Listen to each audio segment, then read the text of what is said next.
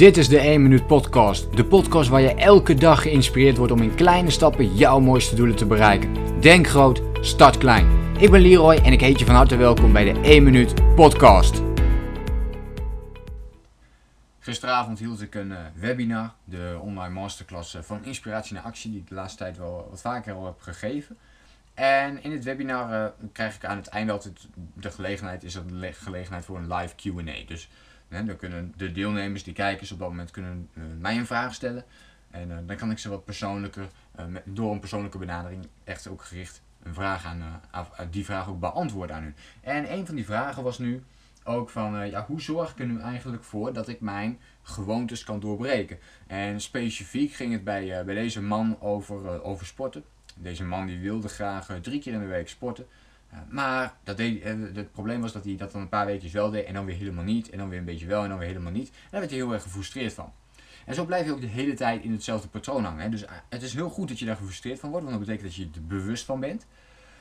En um, het is wel een proces, omdat als dit heel lang duurt, en ik zie dit, uh, sommige mensen hebben dit een hele, hele leven lang, hè, dat je sommige momenten hebt van, oh doe ik het helemaal niet, en dan weer helemaal wel, en dan weer helemaal niet. En je denkt constant na, je denkt constant na over wat nou als dit gewoon een gewoonte zou zijn, dat ik er niet meer over hoef na te denken, maar dat ik gewoon even ga lekker ga sporten, dat het even gezond voor me is en dat ik dan weer gewoon ja, mijn, mijn ding ga doen. Dat zou toch gewoon, gewoon fantastisch zijn. Dus hoe doe je dat zoiets? Dus dat, dat vroeg deze man ook. Hoe zorg jij ervoor dat jij uh, ja, altijd blijft sporten? In mijn geval sport ik iedere week vier, ja, vier keer in de week. Dat is mijn standaard en dat is ook wat ik doe. Dat is een gewoonte geworden. Ik, ik, ik moet die momenten voor mezelf inplannen om dat te gaan doen. Omdat ik weet, als ik het niet doe, dan voel ik me gewoon niet lekker. Dan voel ik me niet prettig. Dan voel ik me gewoon niet fijn bij. Um, het is ook een soort van practice what you teach hè, voor mij. Dus uh, ik, ik, leer natuurlijk andere mensen die gewoontes aan. Uh, door dit soort uh, podcasts, maar ook door video's en blogs en het VIP coachingsprogramma bijvoorbeeld. Dat zijn allemaal manieren om mensen daarmee te gaan helpen. maar ik, ik doe het zelf ook. Ik doe het zelf ook. Dus dit is een hele mooie vraag. En om die gewoontes te doorbreken, moet ik een kort verhaal vertellen over het brein. Want als we kijken naar de gewoontes, ons gedrag bestaat voor 95% uit onbewust gedrag. En dat onbewuste gedrag, dat kunnen we zien als onze gewoontes. En 5% van ons gedrag is bewust. Dat, dat hebben we ook echt daadwerkelijk door dat we doen. Kijk, als we wandelen, dan denken we niet aan, oh, wat is er uh, uh, over hoe je de stap moet neerzetten. Want dat weten we nu eenmaal. Hè? Dat is een gewoonte. Zo hebben we heel veel van dit soort dingen. Denk maar aan uh, het luisteren, uh, praten. Hoeven er niet meer over na te denken. We doen het gewoon. En zo werkt het eigenlijk met elke gewoonte die je wilt ontwikkelen. 95% van het gedrag, ons brein kun je vergelijken met een computer.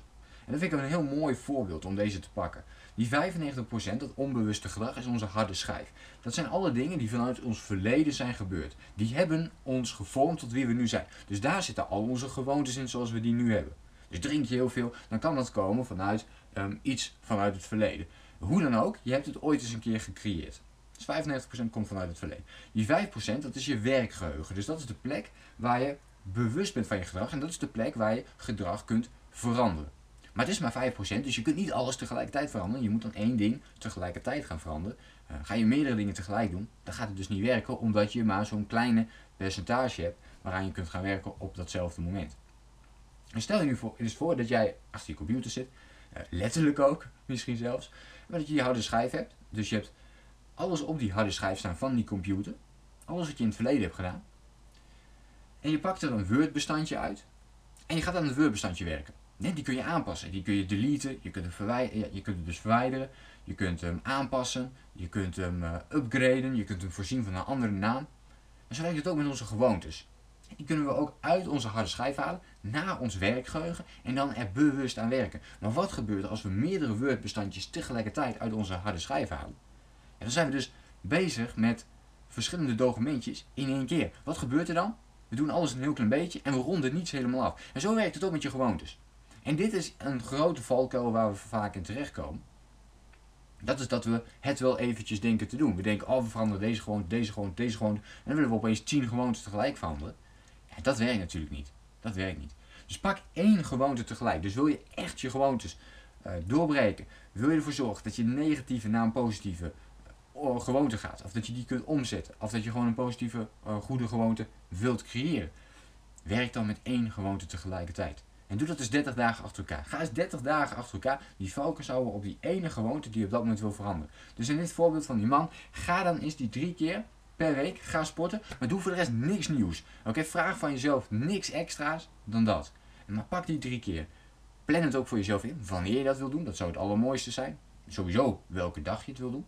Uh, maar uh, als dat ook nog gericht is op een dag, is dat helemaal mooi. En op een tijdstip is het helemaal mooi. En bijvoorbeeld maandag, woensdag en vrijdagavond, net na het avondeten. Ik noem maar wat. Of één of twee uur na het avondeten, als je het nog een beetje wil laten zakken. Ook prima. Kies het voor jezelf. Wat prettig is voor jou. En weet je al dat je in de avond dat niet gaat doen, plan dan in in de ochtend. Dat kan betekenen dat je bijvoorbeeld wat eerder uit moet. Dat is een andere gewoonte misschien. Maar plan het voor jezelf in hoe jij het graag wilt hebben. Ik hoop dat je hiermee komt, dat je gewoontes kunt doorbreken met deze patronen. En denk eraan, op het moment dat je hiermee bezig bent en het lukt nog niet helemaal, denk dan even terug aan die harde schijf en het werkgeheugen. En dat je niet al die Word-bestandjes in één keer aan kunt gaan werken, net als met je gewoontes. Dus begin met één gewoonte tegelijkertijd. Ik hoop dat je iets had aan, uh, aan deze podcast. Laat me ook gerust even weten wat je ervan vond door een reactie hierop achter te laten. En dan wens ik jou een fijne dag en ik zie jou graag een volgende keer weer. Denk groot, start klein. Bedankt voor het luisteren. Geloof jij net als ik dat je in kleine stappen jouw mooiste doelen kunt bereiken? Abonneer je dan op mijn podcast voor meer dagelijkse tips en inspiratie. Laat me weten wat je van de podcast vond, deel de inspiratie en geef het door.